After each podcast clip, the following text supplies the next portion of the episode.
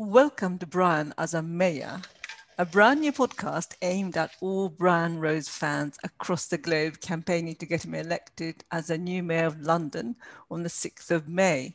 I'm Nobuko, your host, and a passionate Brian fan who's thrown herself into his campaign as a volunteer and having a great time. My guest today is Phil Tunnicliffe. He's a military man of more than 12 years' experience in the elite SAS and in the commando unit. He's led a dramatic life and he's been through clinical depression, near bankruptcy, and only three years ago, lymphatic cancer. But every time he's bounced back stronger. And for three years, he's been cancer free and now works as a freelance cameraman filming sporting events for Sky, ITV, and the BBC. So, welcome, Phil. Hello, Nobuko. You've led a dramatic and varied life, but you've never been in politics. Uh, but, no. but you've signed up for Brian. What's changed you? Why? What's so different this time? Um, I think life is politics. For, so I, I, I, suppose I've been involved in politics all my life in that respect. Um, but uh, I think there's a, quite a common theme. I, uh, as you know, I've got a dog who's sitting right next to me. I just showed you before we started. Uh, uh, his name is Stormy, and I, I take him for long walks across the park right opposite. And whilst walking, I thought I need to do something rather than just listen to music. And so I got into podcasts. And whilst searching for decent podcasts, because there's so many, I found London Real and I found Brian. And uh, I think the very first podcast was a guy from Liverpool who'd gone to America, set up a, a, a, an ecstasy factory, got involved with the mob. He got arrested, nearly went to prison forever. Um, a guy named Shaun Attwood. And he got me into uh, listening to podcasts and listening to Brian in particular. And that was probably about 18 months ago. So Brian has been a constant companion uh, almost every day. And then in October, I suddenly see Brian pop up and say, I'm running for the mayor of London. And I was gobsmacked. I, um, uh, I'll be a little bit rude. I thought, my God, you've got big balls. uh, that, that's that's genu- genuinely what I thought. Um, um, and my immediate second thought was, what a fantastic candidate for the mayor. And I thought, I've got to get involved.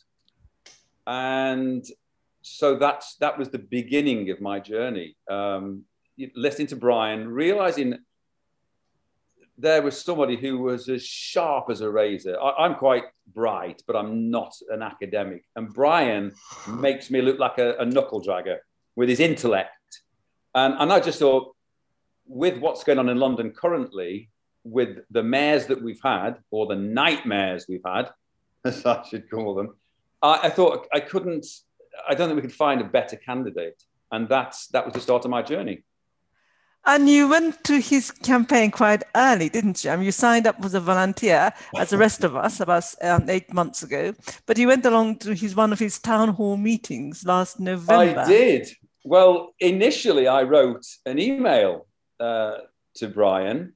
Uh, I think a, a, full page of A4, giving him a bit of my background and why I was quite passionately wanted to be involved, and uh, I didn't get a response. and I, uh, I did speak to Paul, uh, uh, who's Paul behind Frost. the scenes. Yes, Paul Frost, yeah, who's, yeah, who's who's the head honcho behind the scenes, and I he, he said, look, we get so many emails. And and because it's London, London Real and all the other stuff going on, um, I, I, could forgive them for, for allowing my my email. Uh, but when you went to his town hall meeting back in November, so, yes, it was the very beginning of the campaign, and there were only about thirty or forty people there. You said. Well, uh, so what was he like? What was that like? There wasn't even that many actually. So oh, really, okay. Uh, I remember hearing Brian saying he's going to visit the 32 boroughs. Yes. You've got, you've got to learn to say borough, I'm afraid. Uh, so Brian kept going about these boroughs. He was, you know, uh, that he was going to visit all 32. And so I kept a lookout for when he was going to be in my area. And I got a phone call from a guy named Gary Roy Hilson, who's been a friend of mine for donkey years, who's now part of the campaign team. He said, Phil, Brian is just down the road tomorrow, or might have been this evening. It was it was a few hours' notice. Do you want to make it? And I thought, oh, I can't. I've got to go for a run. I've got to take the dog out. I've got to feed the kids. Da da da. But you know something? I thought, you know, for every disciplined effort, there are multiple rewards. And so I made an effort, and I got there. And uh, it was in a beautiful old hall. I don't know whether it was a church hall previously or whatever. It's beautiful setting in Tower Hamlets. And all, all the chairs were spaced two meters apart. And I guess there was probably about 20 people there. And uh, Paul gave an introduction, and then out came Brian. And uh, uh, there was the man I'd been listening to for uh, 18 yeah. months. And immediately, I I just saw the passion he had, and he and he mentioned, I think, two or three of of um, uh, of the things he he wanted to put into his manifesto and I was, I was, I was in. I was in 100 percent straight away. Um, I wanted to be involved. There was um, after the the chat that Brian gave, we uh, went into another room where he had what he calls swag, which is all the, the mugs and the t-shirts and bits and bobs. So he was giving away his swags. He was right giving the away start. the swag. Yeah, that's very um, generous of him, I think. It was, it really was, and, and yeah, the, you know, it makes a change from most politicians who are there to receive donation and give nothing in return. Uh, yeah. Uh, so I, you know, and it was high quality stuff. This wasn't yes. plastic nonsense. It was good stuff. But I mean, that wasn't the reason we were there. Um, and then we lined up and we all got to speak to Brian. Um, I had actually uh, spoken in the hall uh, when he when Brian was asking questions. But actually, I, what happened is when he turned the um, the cameras on us, he had a film crew there, of course. Uh, I was asking a question about COVID. And just before I launched into my rant about lockdown and what have you, he said, Well, tell us a little bit about yourself. And I related the story about my, uh, my uh, brush with cancer and, uh, and how I treated it as a, a temporary illness. I never, uh, and we had a chat yesterday, obviously, and you know a bit about the history about this, but I, I was never uh, fearful Yes, you said you knew 100% that you will beat it. Oh, absolutely. Had no yeah. doubt during the eight months of your fight. You have no yeah. doubt whatsoever. Indeed. Uh, and you did. Months, you proved it, yourself to be right. Yeah, uh, I, I, didn't have a doubt. And, um, and, and, and you could hear a pin drop while I was talking um, because uh, cancer, for most people, uh, we have this, we, we all have this self talk inside our heads. And, and the very word cancer is a scary word. For they made people. it scary. They made it scary. The system well, I scary. guess so because of, of, you know the implications of what it meant or what it used to mean. Um, and I, I have a sense of humour that I've, I've, used throughout my life, and uh, I made a joke even about the word cancer, and that internal voice for the word cancer, it always sounded like the actor Ray Winstone. If you're familiar with Ray Winstone, he talks like this, and the words you hear, "You've got cancer." You know, it's it's that scary. You've got cancer. You're gonna die, and it's never uh, a female or an effeminate voice. You know, it's a, you have, you've got cancer. But it's amazing. Once I was diagnosed, there was no fear for me whatsoever. I was fascinated. I wasn't frightened. And um, basically, it's I, attitude of mind. You want to say? I, I yes, I I didn't do a blog when I had cancer, but I used Facebook as my springboard, and I I did. Some people, well, not that long ago, people used to hide from cancer. They wouldn't tell people they'd got it. No. I wanted my journey, and I wanted to share it to help people. And so I detailed everything. When I was having my chemo, I would show them with the drip in my arm. I'd smile all the way through my treatment. I would explain every nuance of what I went through. And, and um, oh, I, get quite emotional thinking back to it now, blimey. Yeah. Um, and, the, and the messages I received from people who said, my God, uh, first of all, they thought I was brave. Well, I wasn't brave. I, I, I don't think, think, you were. I, I, I you can I, give yourself a credit. I, I, I don't know. It's, it's a, people say, no, you're really brave. I thought, no, I, listen, I've got something. And I, I described it to myself as a temporary illness. Um, I always use words that are positive. Yeah. That are going to they're going to help me rather than, uh, uh, than than be negative. So as I say, I, I went on various websites for cancer, and people were saying, I've just been diagnosed. I'm devastated. And I'd write back and I'll say, Why are you devastated? I said, Why aren't you excited about the journey you're about to be on? And that's very hard for some people because, you know, it's, it's not a particularly. And you think, do you think you're stronger now than you were before your cancer? I, Mentally, I'm no, anyway. I'm no different. I, I, no difference. I'm, I'm the same. but Um, you've been through this journey. it is a journey. Yeah. Yeah. And you've got more friends as a result, I'm sure. Well, you shared your journey with everyone. Yes, uh, and it's interesting how my journey and and the detail. I put a lot of detail into what I was Yeah. explaining from having the, you know, the, the thing I hated more than anything, but bar nothing, was having the um, Injection into the the, the cat can the the cat uh, uh, uh, uh, cannula Ca- put in, canu- you know. cannula. Yeah, yeah, yeah, yeah. I used to hate that, and I had more blood tests uh, than you can imagine. There's blood tests for this, there's blood tests for every day you're in hospital, you've got blood Yeah, tests. yeah, yeah, yeah. And again, my humor came to the fore. And I, I said to my consultant, really deadpan one day, I said, uh, You are doctors, you lot, aren't you? And this consultant gave me a very peculiar look. And uh, I said, Well, I've, I've given you so much blood, I, I, I thought you were uh, all vampires. and, and I just used to use humor all of the time. I, I, I'm, uh, I'm an eternal child, really. Anyway, so back to Brian. So you told this story yes, um, in Brian's town hall meeting. indeed. and And then- obviously he connected with you, you because he has the same mental attitude as you do. He well, he He When sees I met positive in everything. Yeah. and uh, when I shook hands and had a photo with him, he said, "Man," he said, "that story you told down there." He said, "You could hear a pin drop." He said, "You captured the room." And I, I, I well, I, I didn't do it to capture the room or anything. It was just that was the that you asked me what my background was, and and it related to COVID.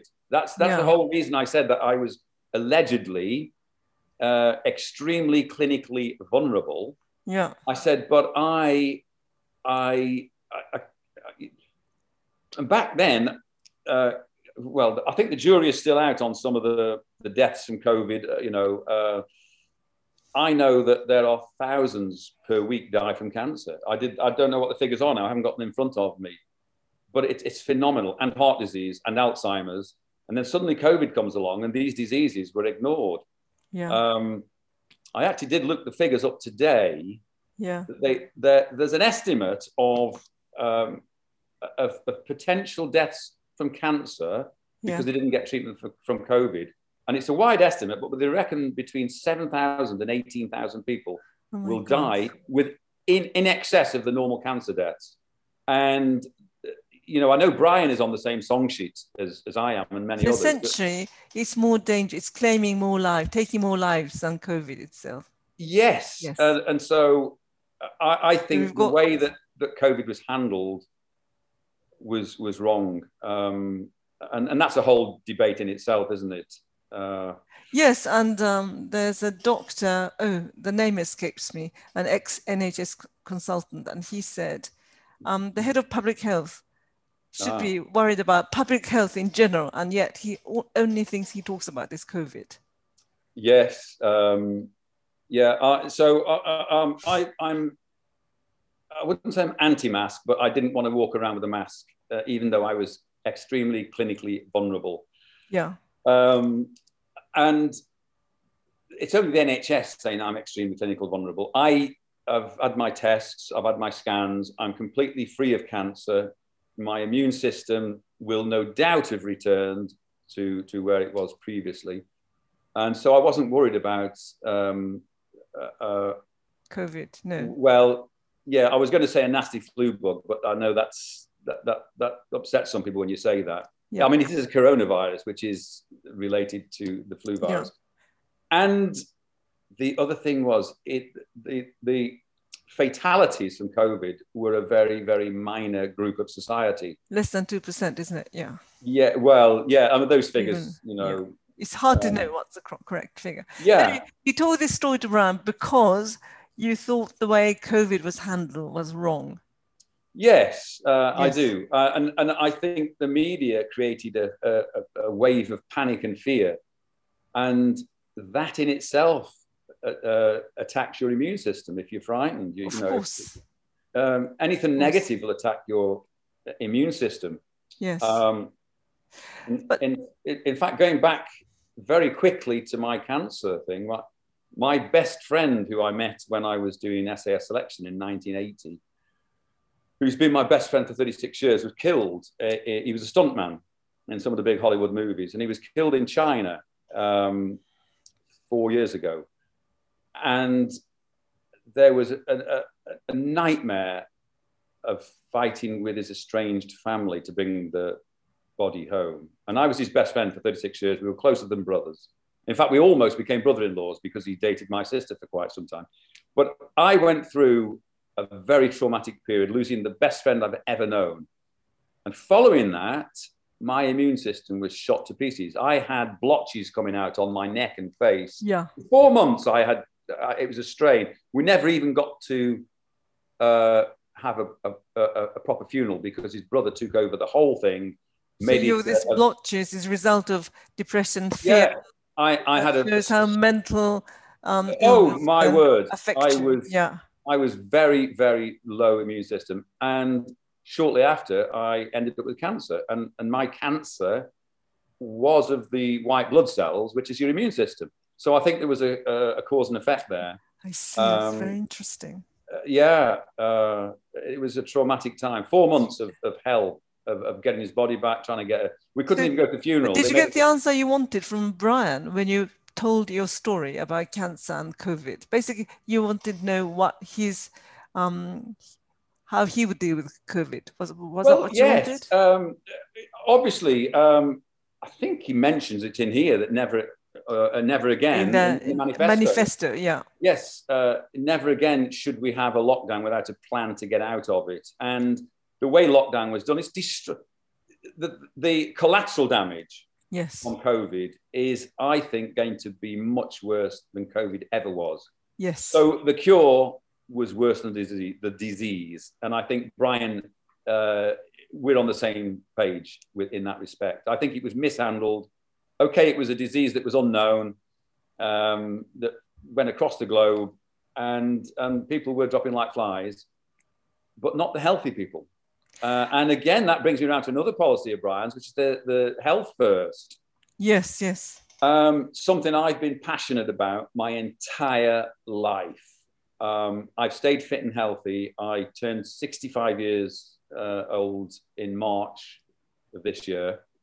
Um, I'm pretty much the same weight, shape, size that I've been for the past 40 odd years, since I've been yeah. an adult, pretty much. Yeah. And success leaves clues. And many of the diseases that the NHS have to deal with today are self inflicted.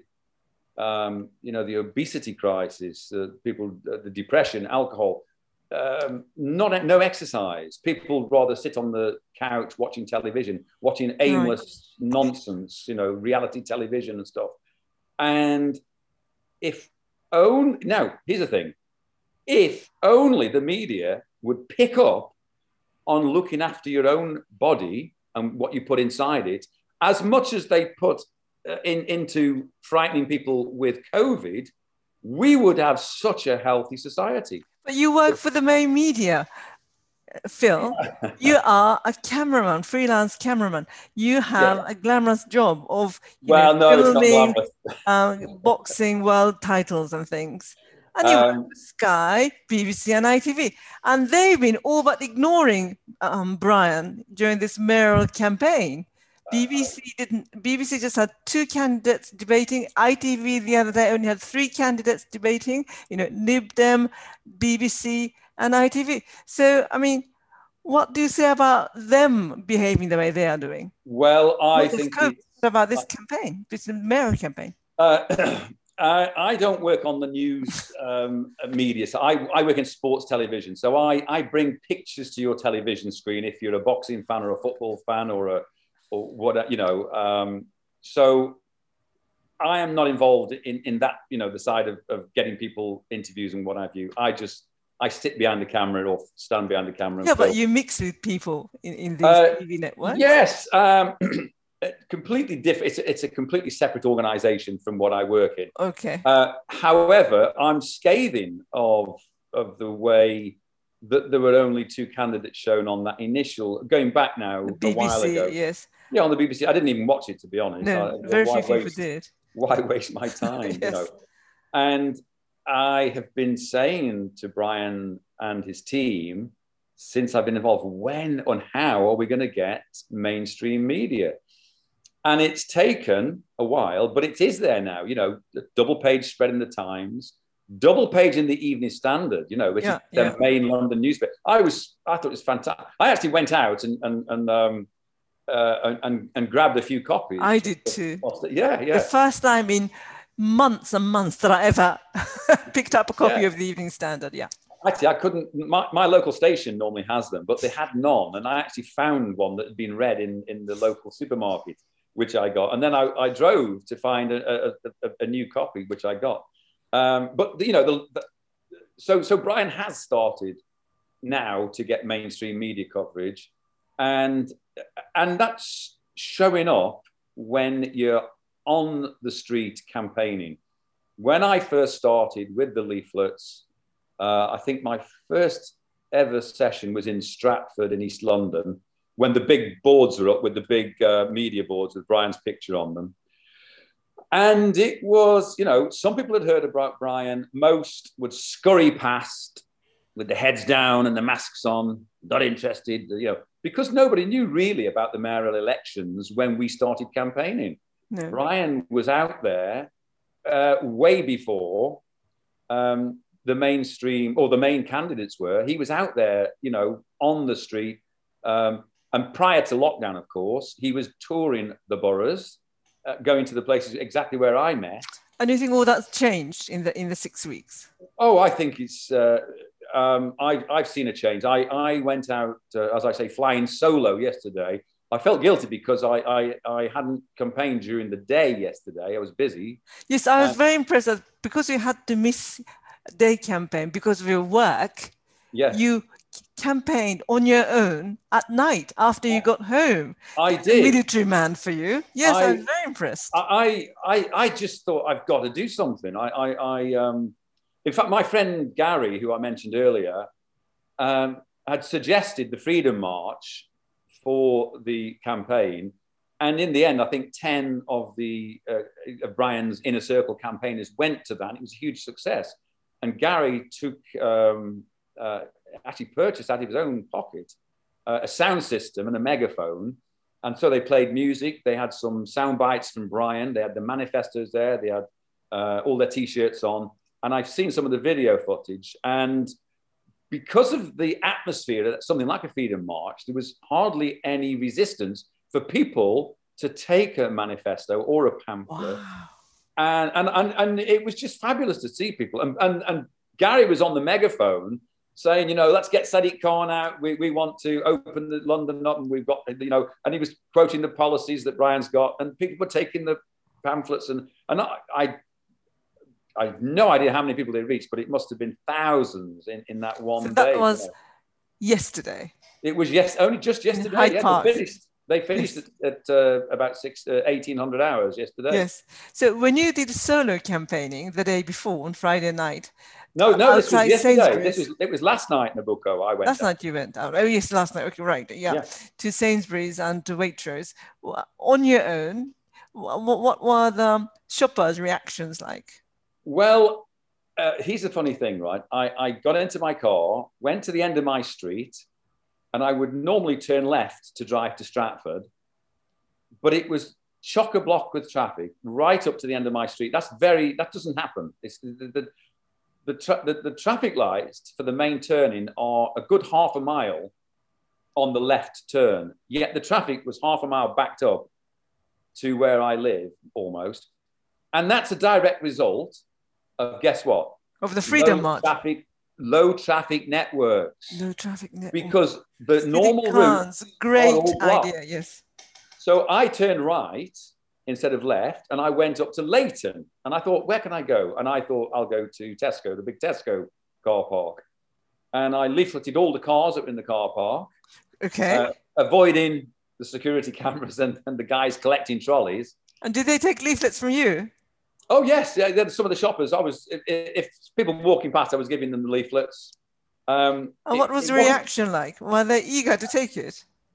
Um, some were, yes. The, the, the, a, better they heard of reflection, a better reflection would be when I went to my normal stomping grounds for leafleting, which is the big steps that lead up to Westfield Shopping Centre in Yeah. Stratford. yeah. Um, uh, you know, this is the obviously the home of the 2012 Olympics. The the, the, the, the, the whole area's changed now. We've got skyscrapers, we've got lights, we've got glass buildings, we've got the um, Yeah, yeah. just- I've been there. Yes, yes, so- yes. So you know it's like. Yeah. Um, so on those steps, I uh, I started handing out my leaflets, and Did you hand out leaflets or manifestos? I was I didn't have many manifestos, Uh, Okay. so I was mostly leaflets. Okay. And the difference between campaigning uh, yesterday and when we first started is people, some were coming over to me going, oh, oh, I know this guy. I know Brian. I've seen him. And, and it, it's a much easier job now. So the, the groundwork that Brian's done and the team, we never Yeah. must we never forget the team. yeah. Uh, very small and, and, and, um, and let's give them a round of applause. The team yeah, yeah, in the background, um, headed headed by Paul Frost, and and and and and literally, there's about five of them. They have put together a campaign like no none other. I I would have thought, and I I Is said it like a military campaign, like campaign? Well, I would have thought there's 20 people were were, Yeah. were, were, were putting this cam- campaign together, but it's Yeah. literally from the brains of a, a handful of people. And they are really to be congratulated on putting together a superb campaign. I, I've seen it unfold from nothing Okay. into what has become a major uh, political campaign, and one that um, we talked about this ye- uh, yesterday, where you put me on the spot. Uh, one which uh, we really could see Brian Rose as our next mayor of London on the 7th of May. I say the 7th because they've got to count the votes uh, uh, overnight or whatever. Okay, okay. Yeah. And you said, you know, when you had cancer, from the word go, you had no doubt that you will beat it. You had absolutely no doubt whatsoever. And that you talk to your cancer cells, you the, the, the, the every molecule of your uh, body cells every day. And I asked you whether you feel as, a, as certain of Brian win as you are of beating cancer. And you said yes. So um, you weren't just saying that to please me. You meant it, didn't you? No, um, you actually put me on the spot uh, and you said, uh, you actually asked the same question.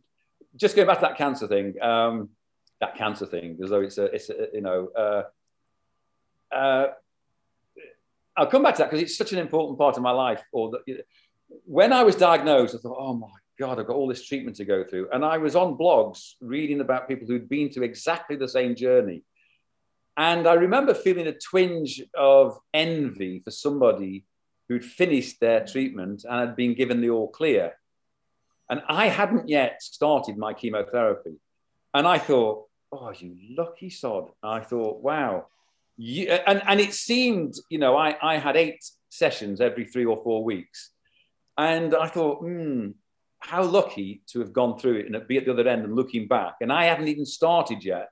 And I thought, oh, it's going to be a long old journey. And people were saying that had been through it, said, Phil, you will look back and you'll think it went in a heartbeat.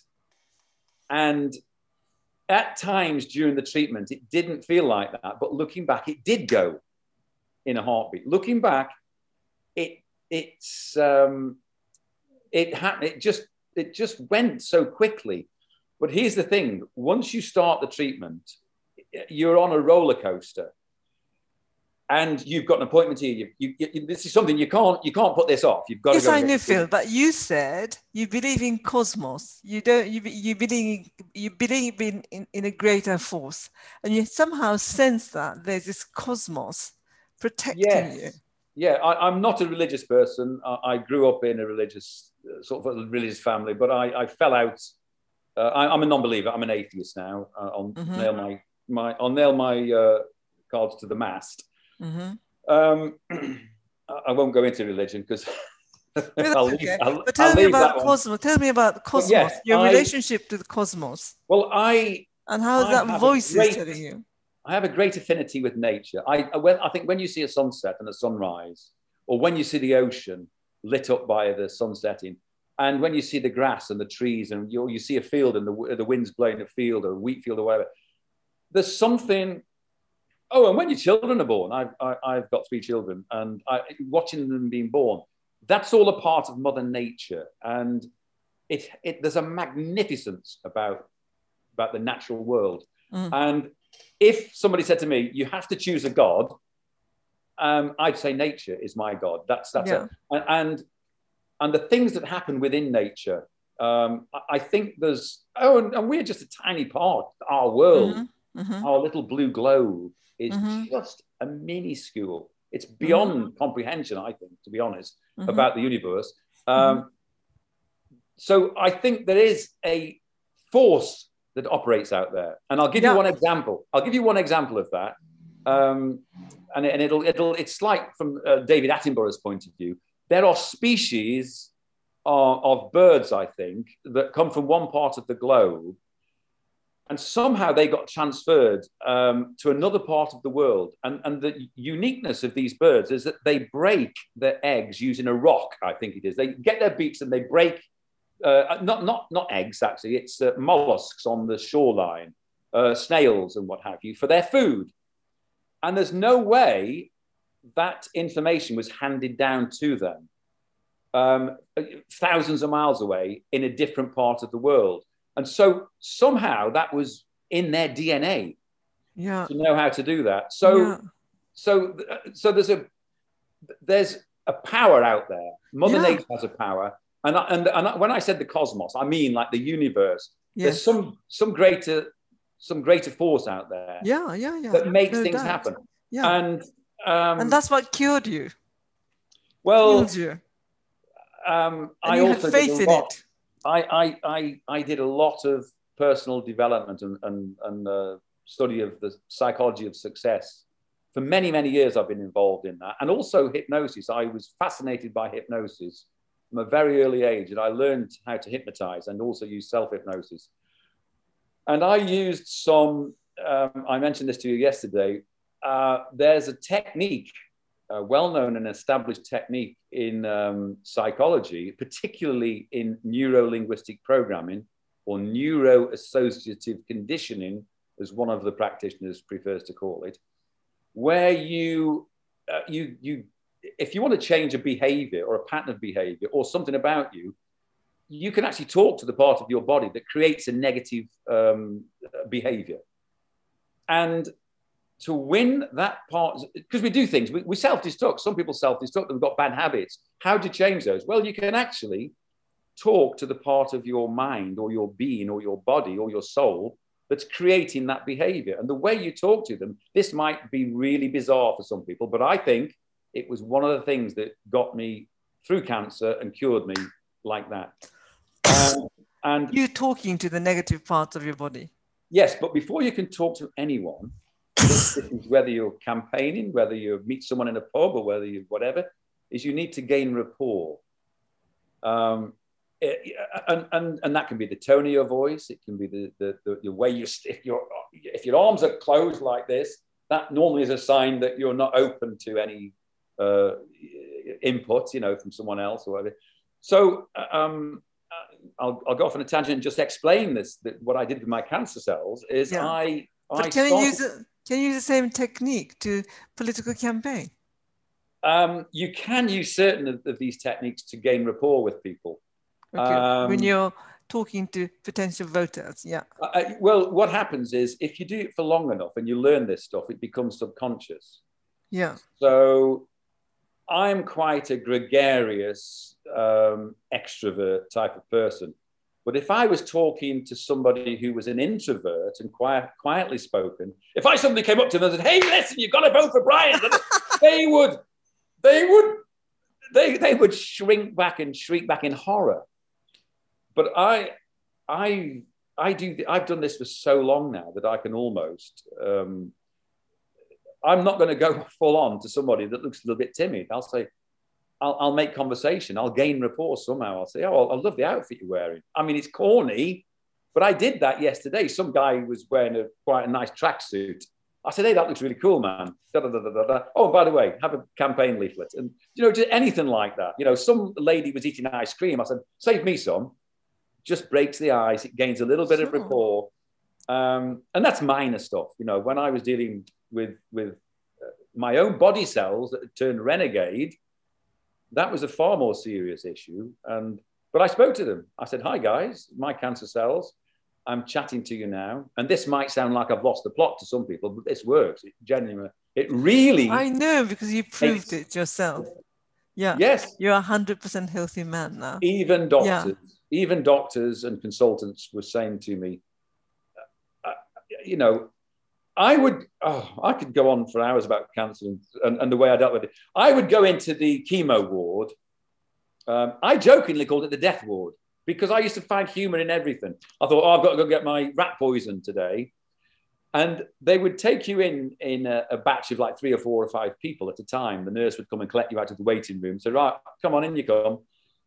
And uh, um, a chemo ward is basically incredibly comfort, comfortable chairs that recline and go forward, and you can lift your legs up, you can back, your back rests smooth, the arm rests smooth. They're all electric. You know, you've got control for them they really are comfortable because you're going to be sitting there sometimes for hours having a, a, a an IV drip in you.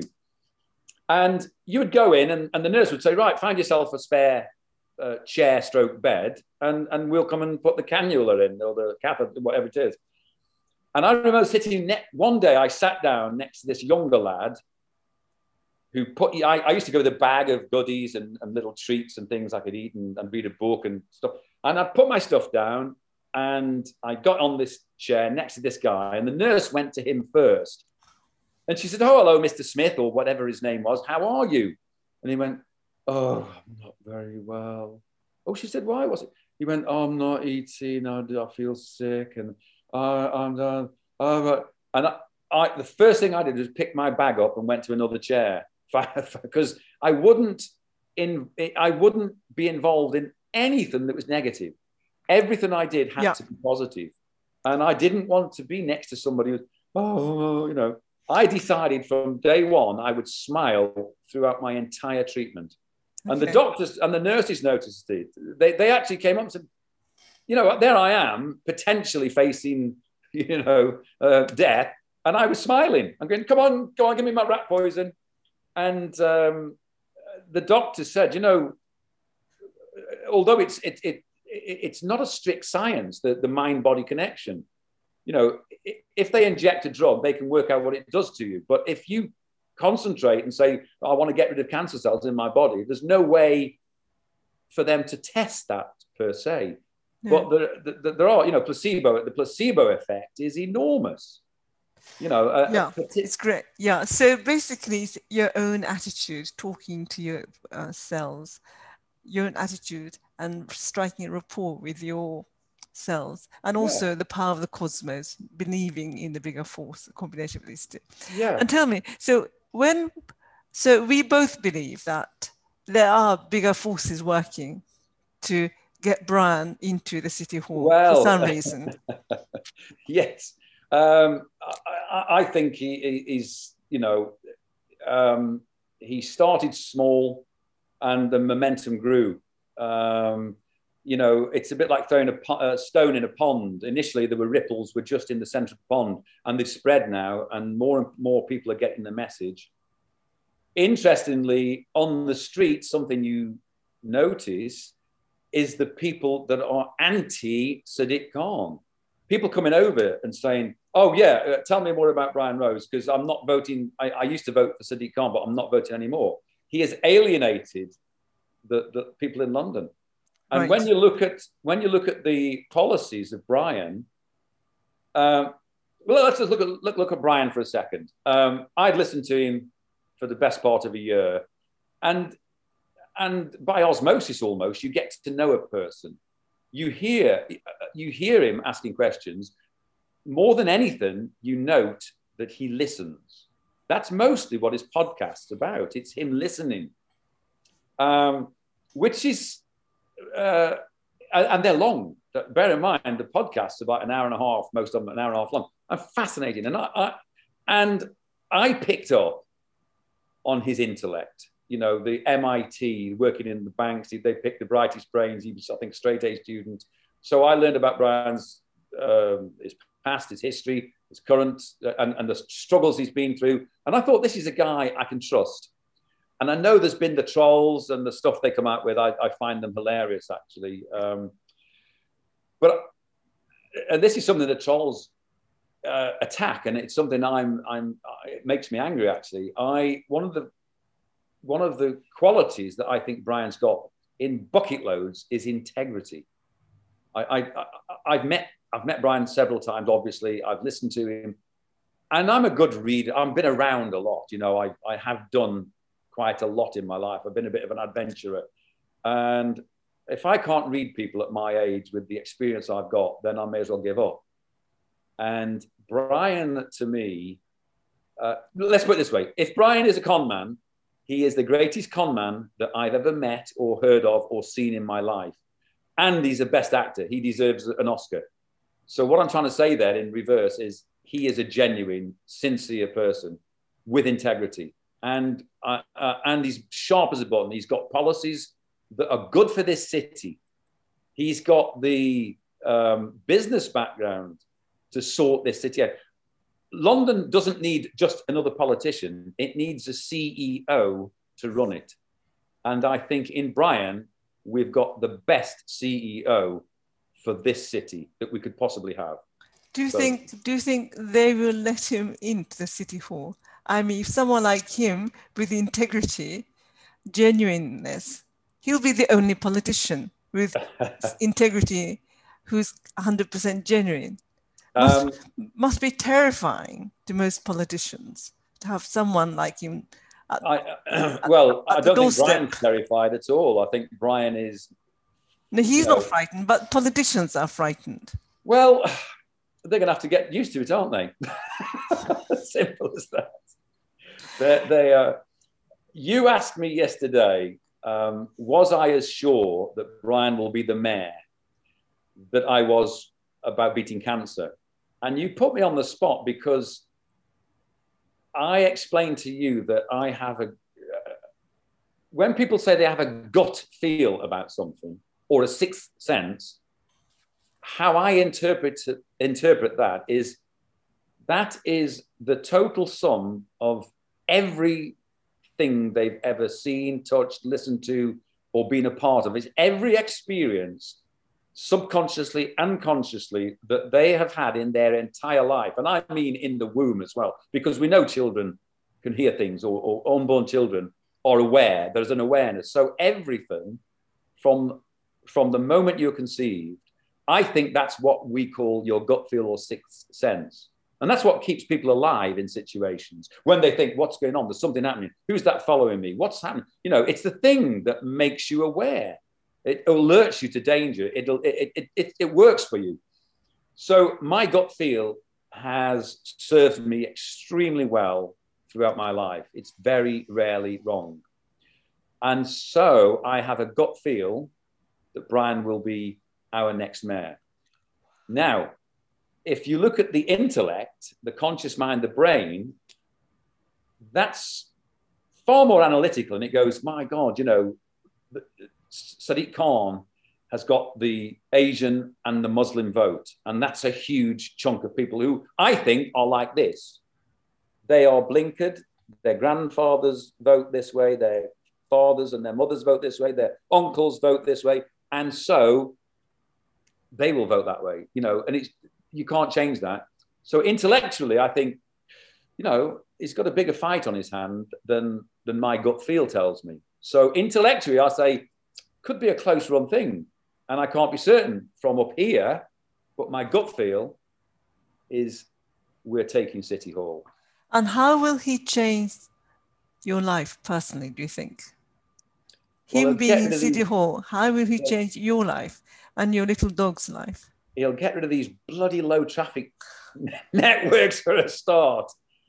I I cannot tell you how angry it makes me when you see these ill thought out, stupid plans uh, to cut congestion uh, and stop pollution. Um, you don't need to be you don't need to be too clever to know that if you if you if, if right the thing I use if you block off streams and rivers, you're going to get a flood. Right, the way you get rid of excess water is open up the channels that the, the water will go down. If you relate that to roads, the way you clear traffic is to open up your roadways, not to close them and block them off. And already in my local neighborhood, you can't drive. I, you know, I use a, a, a I accept place. that, but I'd like to see, think that he's going to change more than just low traffic neighborhood. Of course, but that, that's one of the banes of my life that I thought, you know. The other thing, I've got two young children. Um, uh, I've got Leon, my son, who's 15, my daughter, Nicole, 16. Uh, and we live in East London. Um, it's allegedly not the safest place on the planet. Uh, I, am not too frightened. I'm six foot two, an ex-military, uh, very confident. But within a two minutes walk from here, there are people who have been stabbed to death. Um, just a, another minute further on, there was uh, two young kids were shot, and you know I, I, the knife crime statist, statistics and gun crime as well. We don't hear so much about gun crime these days, but the knife culture, the gang culture, the um, I can't walk out my street for five minutes without smelling um, cannabis, you know, and what I see is the I, am not um, I'm not anti-cannabis per se, but what I do see is the people using it seem to me to to not be part of a productive society. They laze around. They do, you know, and this I, am I'm, I'm only speaking about what I see on my street, mm-hmm. and I live in quite a nice part of East London. Mm-hmm. Um, so we've got crime, and mm-hmm. Brian's got the campaign of how to deal with that. And the reason he knows how to deal with it, he's had people in that studio on London Real who've been involved in gang uh, culture, who've been involved in knife crime, who've been involved in drugs. And they've said, you know, the initiatives that are being used don't work. This is the way to deal with it. This is the way. And, and so he's learned from the people who actually know you can't beat that type of experience. And he's done mm. hundreds and hundreds and hundreds, thousands of hours of listening to the best and brightest brains on how to solve issues that we have as citizens of this city. And that's what he put in this manifesto. A manifesto. Yeah. And so he has a plan and he knows how to work that plan. You know, the, the, the 50,000 new homes by Christmas. When you say that to some people, they think that's impossible. Well, it's not because he's got architects and, and city planners that have, have got a plan on how to do that. It's not Brian, it's not just Brian thinking this out of thin air or coming up with some nonsensical quote like Sadiq Khan going, jobs, jobs, jobs. That's what we're going to concentrate. Jobs, jobs, jobs. That's meaningless. You know, it's it's a meaningless thing to say. Whereas Brian's got the manifesto with experts that have looked into it. He's spoken to people high up in the police force very high up who uh, have told him how they want the police force to be run, the digitization of the police force.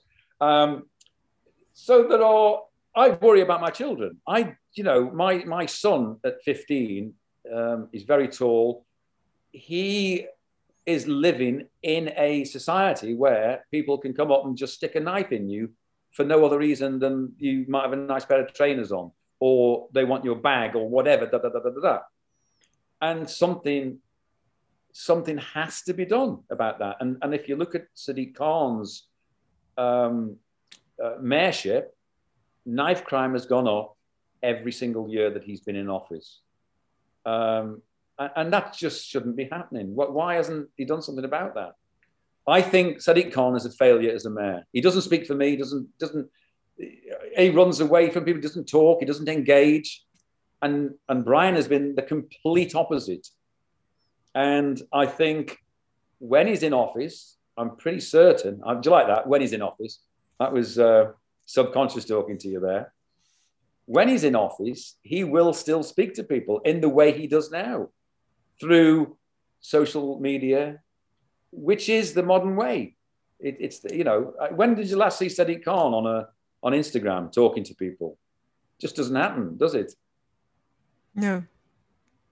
Okay, thank you, Phil. My God, I mean, you're a man of passion, intellect, and oh. an open heart. Thank you very much. It's been a pleasure talking to you. You too. So, you what should we do in the next week and a half? We have to pull the stops out. We have to take personal responsibility for getting out uh, as I said on a post, actually, by 10 o'clock on the 6th of May, there should not be a single leaflet, sticker, manifesto left in somebody's pocket or bag or yes. box or cupboard. Right. They should all be out there. And it's we, the inner circle and the volunteers for the campaign, have got to make sure that not a single leaflet is not given out on the streets through a letterbox. You're right. Or on a car. Yeah. And if we do that, then we've done our duty uh, as best we can. In fact, here's something.